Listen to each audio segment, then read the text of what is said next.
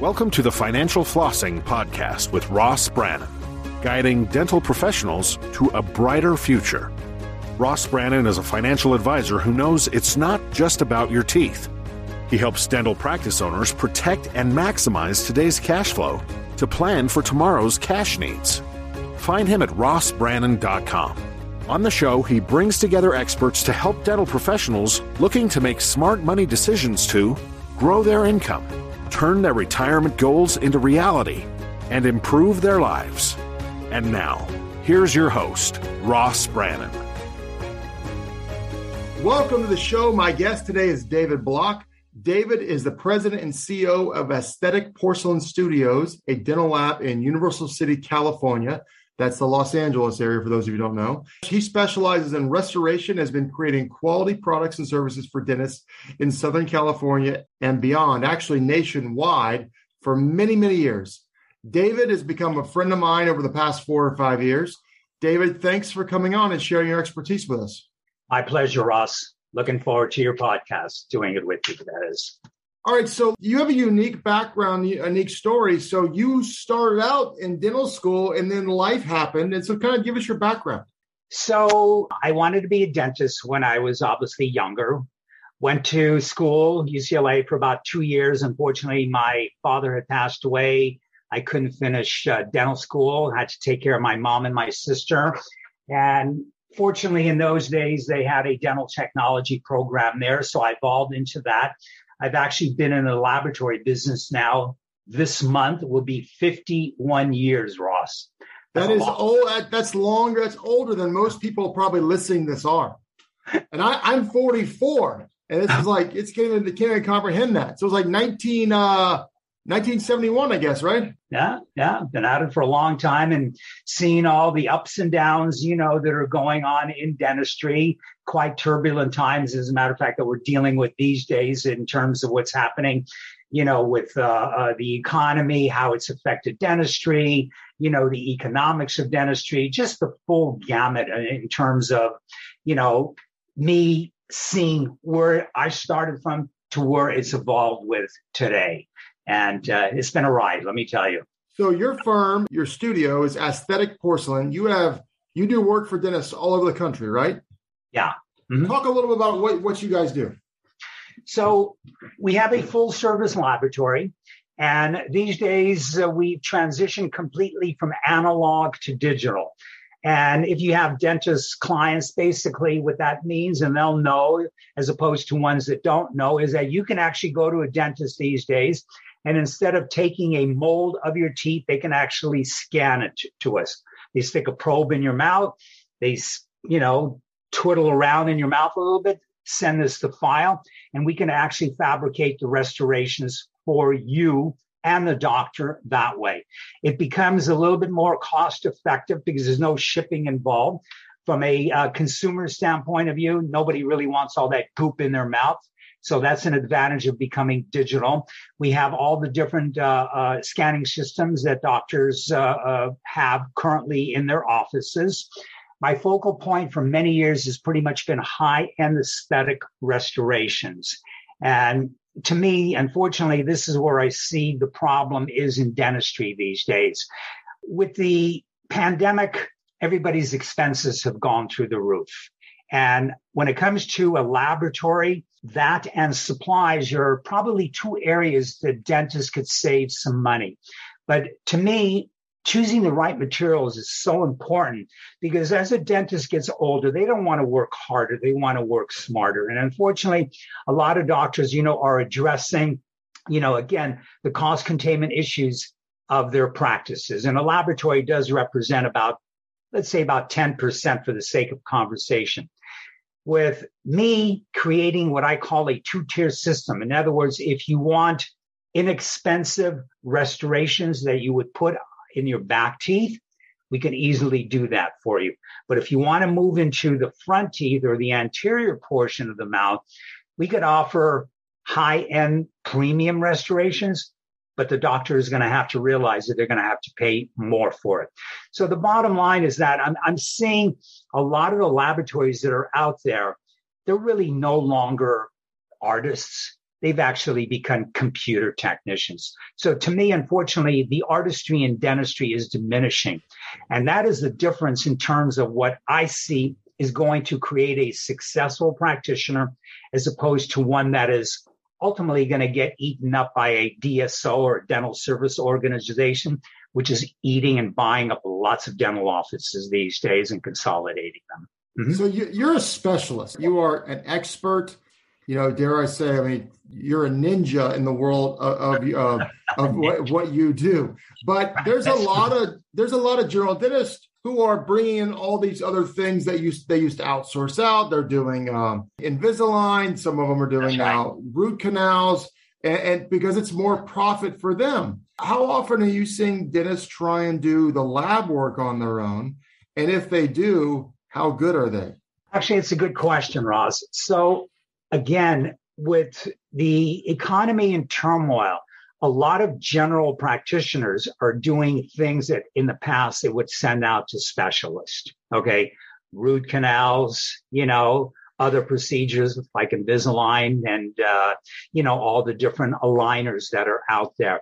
As far as fabricating restorations like what I do in house over here, there are pieces of technology out there that a lot of doctors are purchasing where they can mill single units, meaning one or two teeth in the back, okay, which are acceptable because in reality, you don't really see them.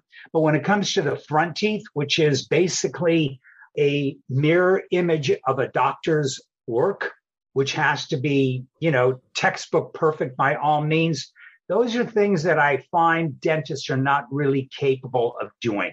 So doing the onesie twosies and the posterior teeth, yes, more of them are moving into that to address cost containment issues. So good question from your end of it in terms of the shifts that are going on. So you've obviously been doing this for over 50 years, but do you mm-hmm. see that is there a are there new dental labs popping up more and more or or really is it kind of like the old guard is staying, but there's not really a new guard coming in, and the corporations are just doing it themselves. All these DSOs that are coming in. What, what's well, happening in the market there? Yeah. So the old timers like me are either retiring phasing out, selling, or whatever, because they don't want to tra- transition, as I stated earlier, from analog to, to digital. It's quite expensive. I mean, you're talking hundreds and thousands of dollars just for purchasing the equipment, let alone the learning curve that's associated, you know, with that. So consequently, and again, this is what I stated earlier, the artistry that I grew up in dentistry is dissipating.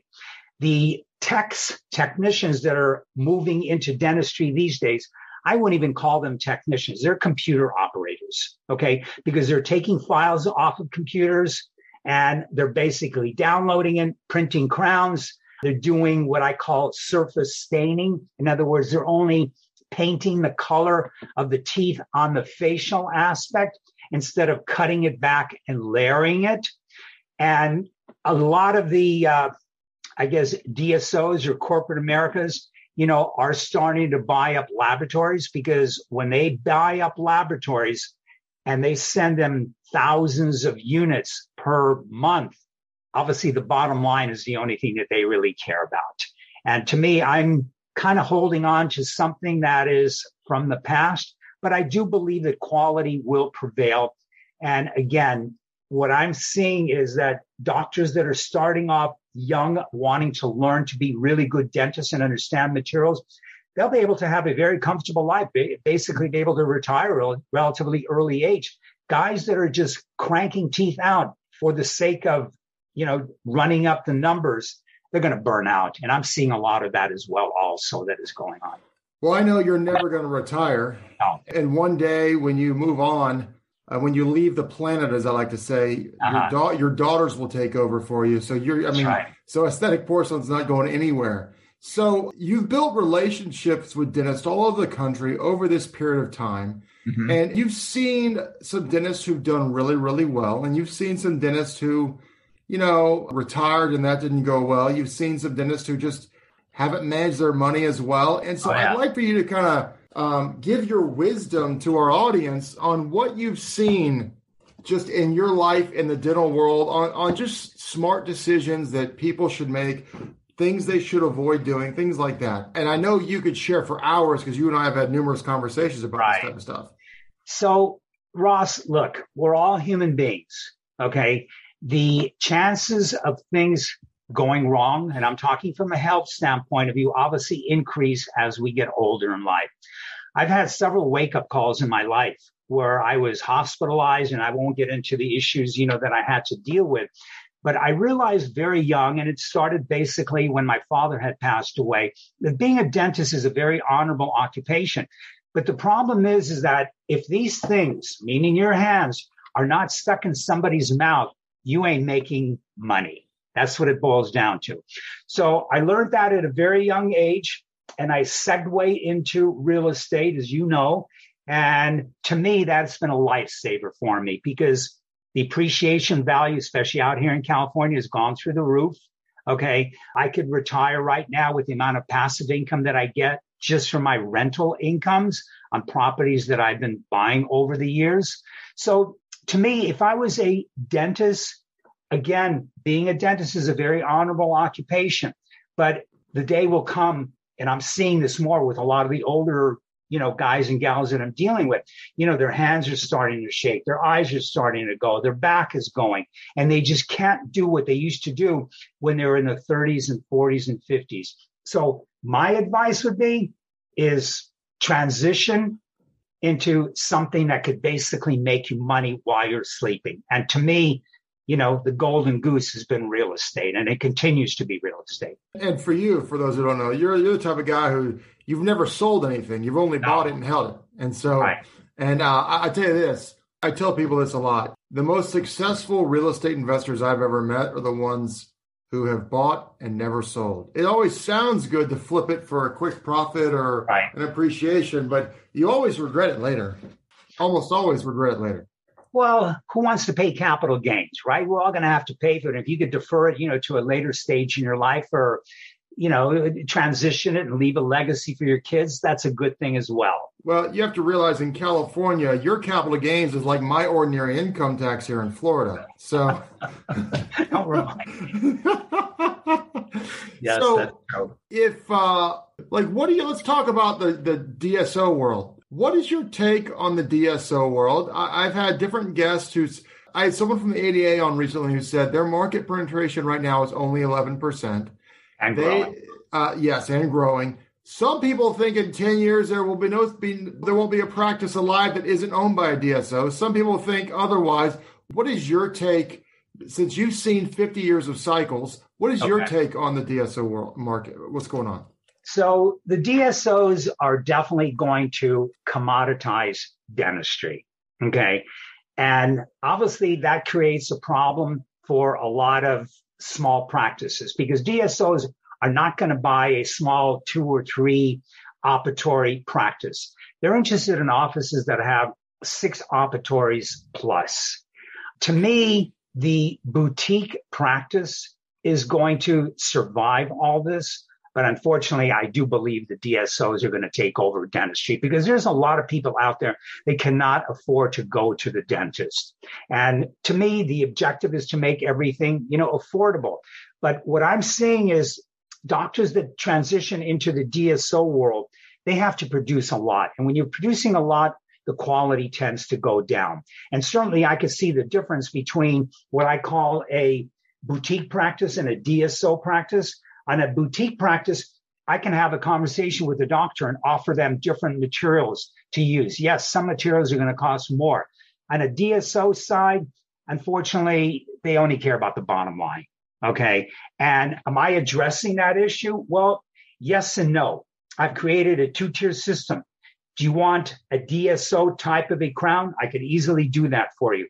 Do you want a high end feldspathic crown, which a lot of the old timers uh, in, in, dentistry can relate to because there aren't too many laboratories can do can do these things any longer because it's very aesthetically uh, pleasing by all means, but it costs the dollars, and the doctor has to realize that they have to charge that patient who's very high as far as uh, their demands are concerned, that they're going to have to pay a little bit more for that type of a restoration. So I'm addressing both, but I do unfortunately see and realize that the DSOs are going to take over traditional dentistry as we know. So you're protected if you have a high end fee for service practice, probably in a higher income area.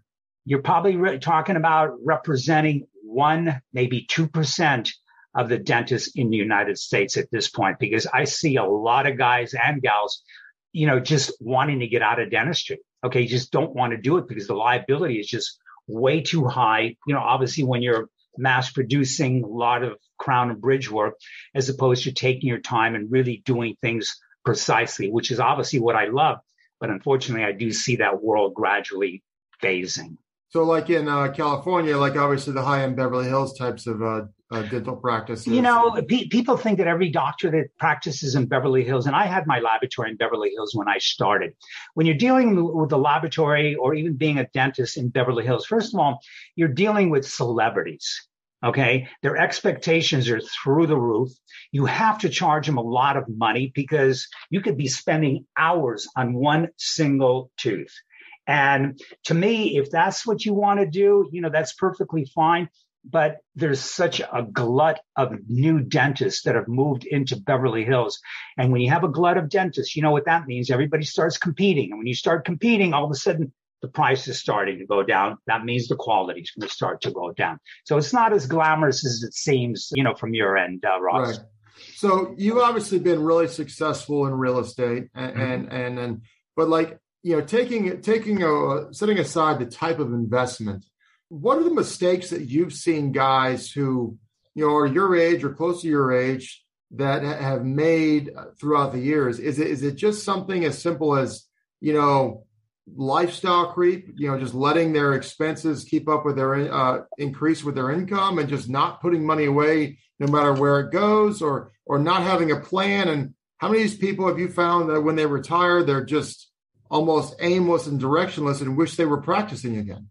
Yeah, so I'm actually seeing that as well. A lot of them actually, when they went to school to become dentists, their work became their hobby and their hobby became their work. Okay. So they never developed any interest outside of dentistry. Okay. And a lot of them now that can afford to retire are starting to realize that with inflation being what it is, it's really eating into their nest egg. Okay. And as far as making investments, let's just say in their younger years, a lot of them, I guess, followed their trusted advisors that they had out there to put money into syndications and things like that. I've never been that type of an individual. I'm, I'm a control freak in everything that I do in my life. To me, when I buy a piece of property, I'll partner up with friends of mine that I've known for umpteen years, and that's okay. But if there's going to be multiple investors in this, you kind of tend to lose control. And to me, when you lose control, you know, of 10, 15, 20 investors in a syndication, granted your return on your investment, you know, might initially be up there, but as time goes on, I suspect that it'll go down. And then ultimately, you know, the general partners will probably want to liquidate the part, the uh, uh, uh, property and kind of move on to something else, as opposed to like you stated earlier. I've had my properties that I bought since I was 21 years old. Okay, I've never sold anything, and to me, that is an example how controlling your life is con- controlling your destiny, and it's worked very effectively for me. So I don't see why it would not work for other individuals. So back to your hobby career comment. Are you mm-hmm. finding that a lot of guys are just like they're not happy in retirement? Retirement is going to have been sold as this panacea, and then they realize I'm going, you know, bat bleep crazy. A lot of them actually can't afford to retire, Ross. Okay. You know, if you want to get into specific numbers, you know, I can get into specific numbers with you. But I really believe that with inflation being what it is, and I'm going to talk about my end of the world, what you really need in a bank account to retire and not downsize, you know, your lifestyle to you're living in a one bedroom apartment, trying to maintain where you are. I suspect that you probably need about five to seven million dollars in a bank account okay, to retire in California. Midwest, your neck of the woods, even though things are starting to creep up there as well. I suspect that you probably would need about $5 million sitting in a bank account earning some decent interest on that. And you know what interest rates are paying these days on your money? Nothing. Oh. Well, and, and so inflation is officially seven and a half percent right now, but a lot of people don't know this. And um, they actually just changed a formula at the beginning of the year on inflation. Mm-hmm. And of course, the reason they did that so it'll come down lower. It's not. It won't be lower, but it will measure quote measure right. lower. And if they've changed the formula numerous times over the last forty years, so if they use the same formula today that they used back in the late 70s, early 80s, when it was like, you know, you know, 12, 13%, it right. would inflation would be over 12% right now. Yeah. And so when you so it's it's insane when you look at what it does to your purchasing power. And you know, I mean, unless you are really, really, really financially well off, I mean, the grocery bill, I had five kids, you know that. I mean, that grocery bill is insane. Mm-hmm. And then, of course, if you know you have the stock market volatility, you've got the real estate's gone up incredibly in the last 10 years. And if you're quote a conservative investor, you know, you can't get it, you can maybe get two or three percent in a bond portfolio. And oh, by the way, as interest rates go up, bond prices go down. So that's not a very safe place to put money. So no. it's a it's a very interesting world we live in today. There's no doubt about that. I hate saying this, but if you've been to Europe, and I'm assuming some of your listeners have.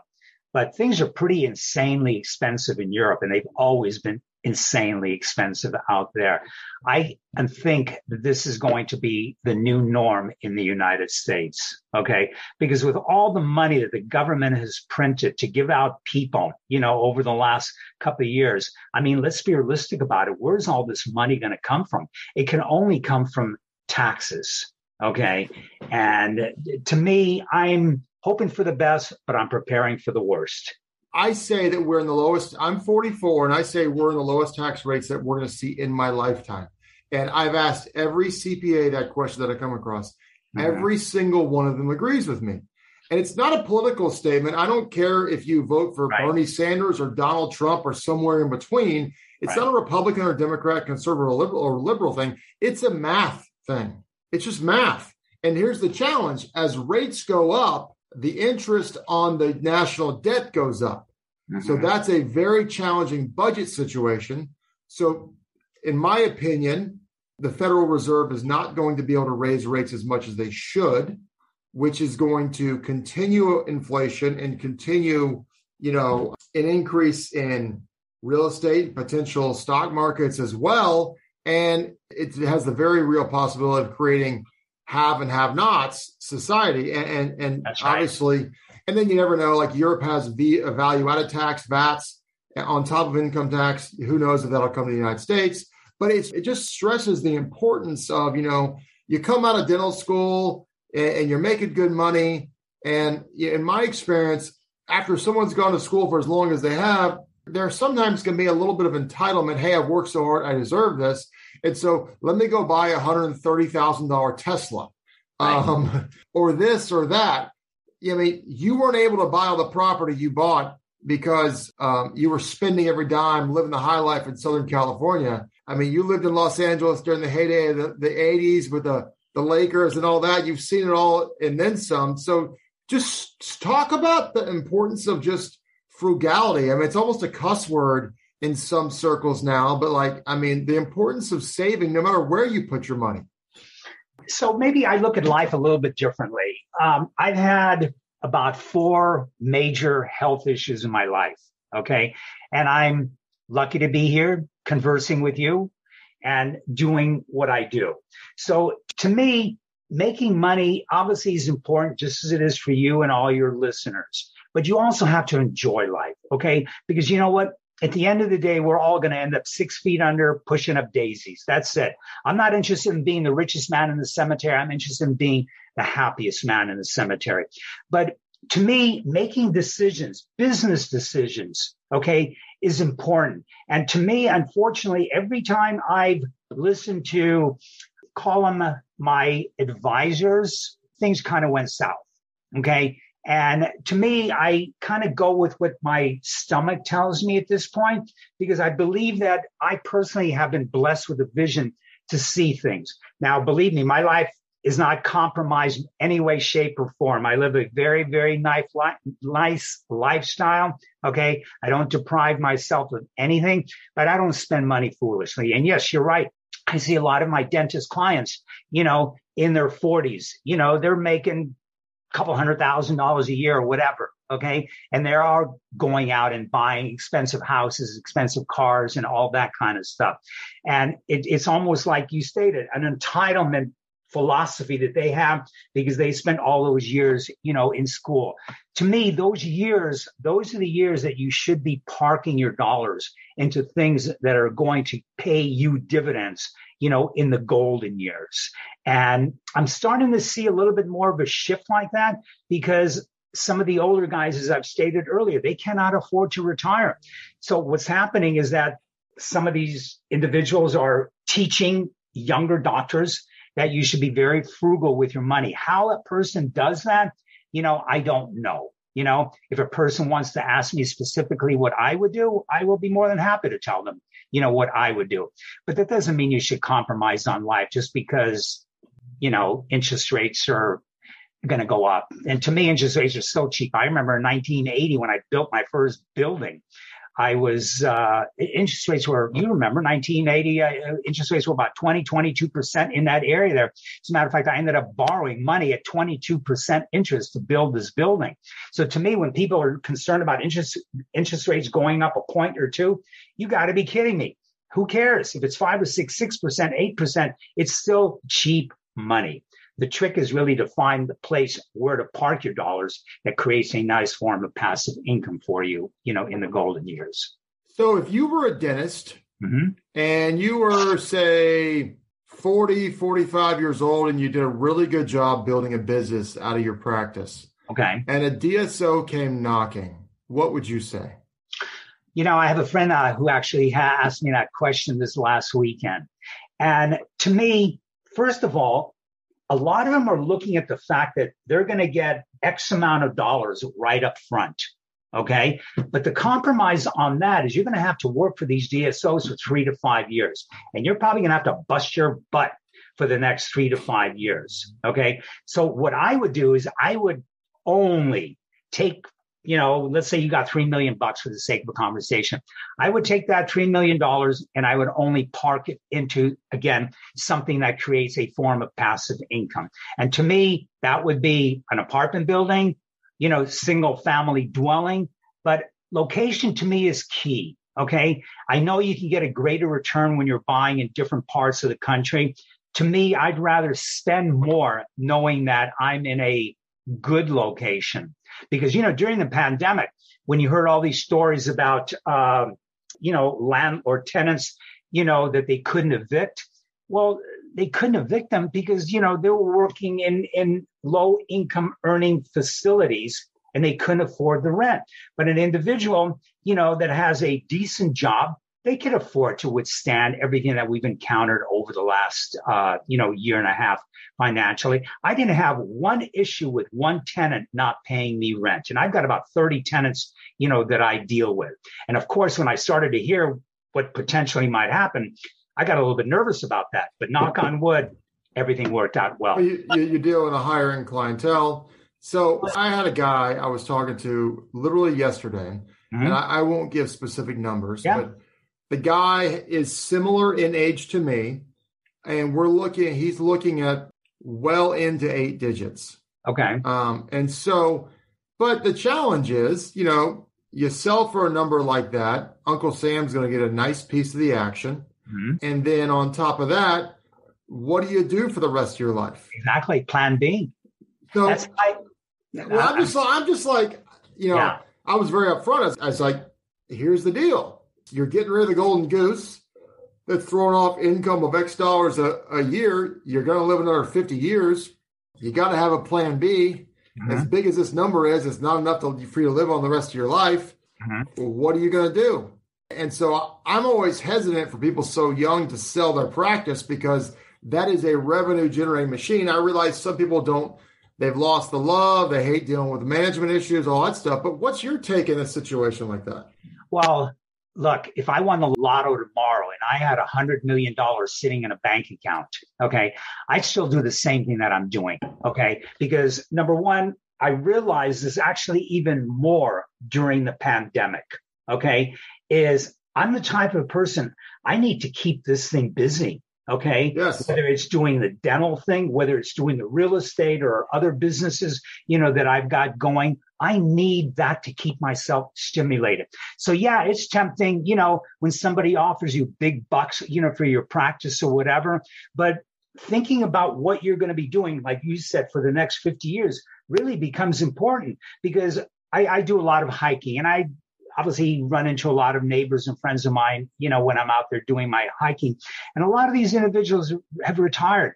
And I would say 90% of them, Ross, regret the fact that they've retired because they don't know what to do with themselves. Okay. So to me, creating plan B while you're still actively working. And what I'm actually working on is plan C because you know the reality is is that the world is changing and if it's changing i have to change with the world but i am not going to retire and to me retirement is death i don't care how much money you have in a bank account period well i'm not a big retirement guy and i used to kind of uh, not say it that much just because everyone's like i want to plan for retirement i had a i had a physician one time sit in my office he literally just graduated from residency and he said i want to talk about retirement and I looked at him, I said, You haven't even started your job and you're already talking about quitting.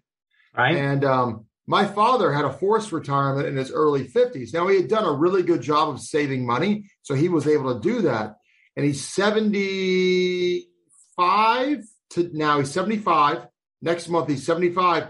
And to watch him over the last 20 years physically and cognitively decline mm-hmm. because he doesn't have a purpose, he doesn't have a hobby. That's right. And I've seen people go into depression yeah. uh, after retirement. So, and, and, you know, for those of you who ever heard of Dan Sullivan, uh, you can look him up from Strategic Coach to hear what he talks of the history of retirement. Mm-hmm. It's a really, it's a really fascinating uh, story, concept, or origination. So, you know, I'm not a big retirement person, and I just feel like it's obviously very tempting if some corporation offers you a gajillion dollars for your business but mm-hmm. you really got to think beyond the money. Like, okay, what's the long term game plan here? Because I mean, if I offered you a hundred million dollars for your practice, for your studio, your lab, you wouldn't take that. You'd be like, go pound sand. Well, you know, it's like properties, for example, you know, that I own. They they've gone up so much in value that the last project that I worked on, I turned down a substantial amount of money, you know, for this piece of property. And to me, I like it because it proves, excuse me, that I had a good vision. I saw what the outcome of this whole thing would be. But at the end of the day, I didn't want to sell it because number one, where would I go? Number two, the capital gains that I would pay on it, you know, I would not be happy. So to me, creating a balance in life is important. Yes, money is important. We all need money, you know, to sustain this inflation that we're dealing with to again, you know, leave a legacy for our kids and so on and so forth. But you also got to think of your mental state. I've seen, for example, my daughter's father-in-law. He was an engineer, worked until he was 80 years old. His wife continuously told him to stop working. He finally stopped working. Within three years, the guy started to get dementia. Within, oh my gosh. Yeah, within five years. Okay, after he retired, they had to put him in an assisted living facility because it evolved into Alzheimer's. Okay. That's terrible. Right. And the cost factor of keeping them, you know, in assisted living facility, especially out here. I remember talking to his wife, Linda, and she was telling me that it's costing her about $7,000 a month. Okay. Just to keep them alive in one of these assisted living facilities. So I think people need to be educated, as you indicated, about the consequences of being retire, uh, retiring. Okay. And money shouldn't really be the primary motive it's knowing that if you're going to retire from your practice, now it gives you more time to move into plan B, into plan C. I think that'll keep you somewhat balanced and sane in this insane world, you know, that we're living in. Otherwise, what do you do? You wake up in the morning, eat breakfast, watch the news, go for a walk, have lunch. You know, I I, I couldn't do that. I, well, I and you can only play golf for so long. Exactly, exactly. You can only play golf. So as we kind of come to the end here, as a guy who is, you know, full of wisdom, what would you say and I could pick your brain for hours because usually when we talk, we talk for a long, long time. That's right. Um, what would you say the best advice you've ever received was? In reference to life, in reference life, to life, life. Uh, well, my philosophy has always been even a bad day is a good day as long as you're healthy. Okay. That's pretty good.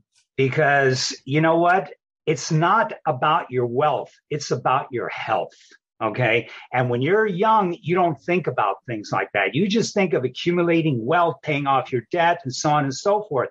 But I'm 71 years old, Ross, and I've been through it all. Okay. There's not one thing I have not gone through. So that would be my, my answer to you in reference to your question there. And I'm a big reader. I, I, uh, I ask everyone if they're if they're readers or not, what's a good book they've read recently, or what books do they recommend? What is your thought on that? Do you have a give a book you recommend or anything like that? Um, you know, I read lots of business articles. I really don't okay. get into books because you know they just consume a lot of your time. Right. I like to re- I like to read things that are short, sweet, and you know, and to the point. And I got to be honest with you, most of the stuff that I'm really reading right now, or even glancing through, doesn't really excite me too much in terms of what I'm getting out of there. What excites me is undertaking, let's just say, a concept and bringing it into fruition. Okay. And I've got, I think I briefed you last time what I'm working on. You yeah. know, it's, it's a two year plan and it'll take me about another three years, you know, to fulfill that. That's what kind of excites me. Okay. And understanding where I'm going in a specific business you know, that I'm truly interested in there.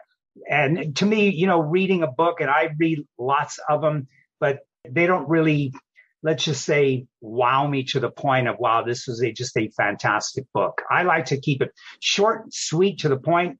Give me the bullet points that I need and give me the answers that I want to my questions. That's that, it. That's fair. So, so let me ask you this. Yeah. You do work with uh, dental practices all over the country with their right. uh, for their uh, porcelain work. If someone wants to get in touch with you and wants to say, "Hey, I need to be using aesthetic porcelain," how would they do that? Just simply call me, David Block. Phone number here is 1 800 544 9605. Or if you want to email me, it's david at aesthetic, A E S T H E T I C, porcelain, P O R C E L A I N dot com those are the best ways to get a hold of me. That's great, David. I really appreciate your time and really appreciate your wisdom here. It was I found it incredibly enjoyable and insightful as always. Absolutely, absolutely. Looking uh, glad to speak to you. Glad to see that you're doing fine and the world that you're involved with is evolving, hopefully in a positive direction as well. So cool. Absolutely. Well, you've been listening to the Financial Flossing Podcast with Ross Brannon. Tune in next time for another episode.